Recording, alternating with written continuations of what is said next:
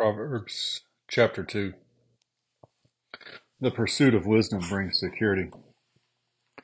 My son, if you will receive my words and treasure my commandments within you, make your ear attentive to wisdom, incline your heart to understanding. For if you cry for discernment, lift your voice for understanding. If you seek her as silver and search for her as for hidden treasures, then you will discern the fear of the Lord and discover the knowledge of God. For the Lord gives wisdom. From his mouth come knowledge and understanding. He stores up sound wisdom for the upright. He is a shield to those who walk in integrity, guarding the paths of justice.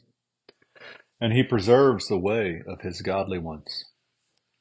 Then you will discern righteousness and justice and equity and every good course. For wisdom will enter your heart, and knowledge will be pleasant to your soul. Discretion will guard you.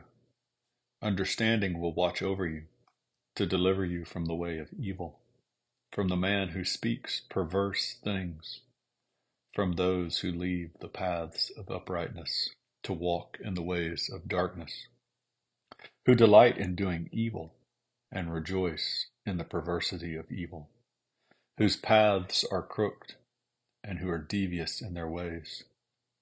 To deliver you from the strange woman, from the adulteress who flatters with her words, that leaves the companion of her youth and forgets the covenant of her God. For her house sinks down to death, and her tracks lead to the dead. None who go to her return again, nor do they reach the paths of life.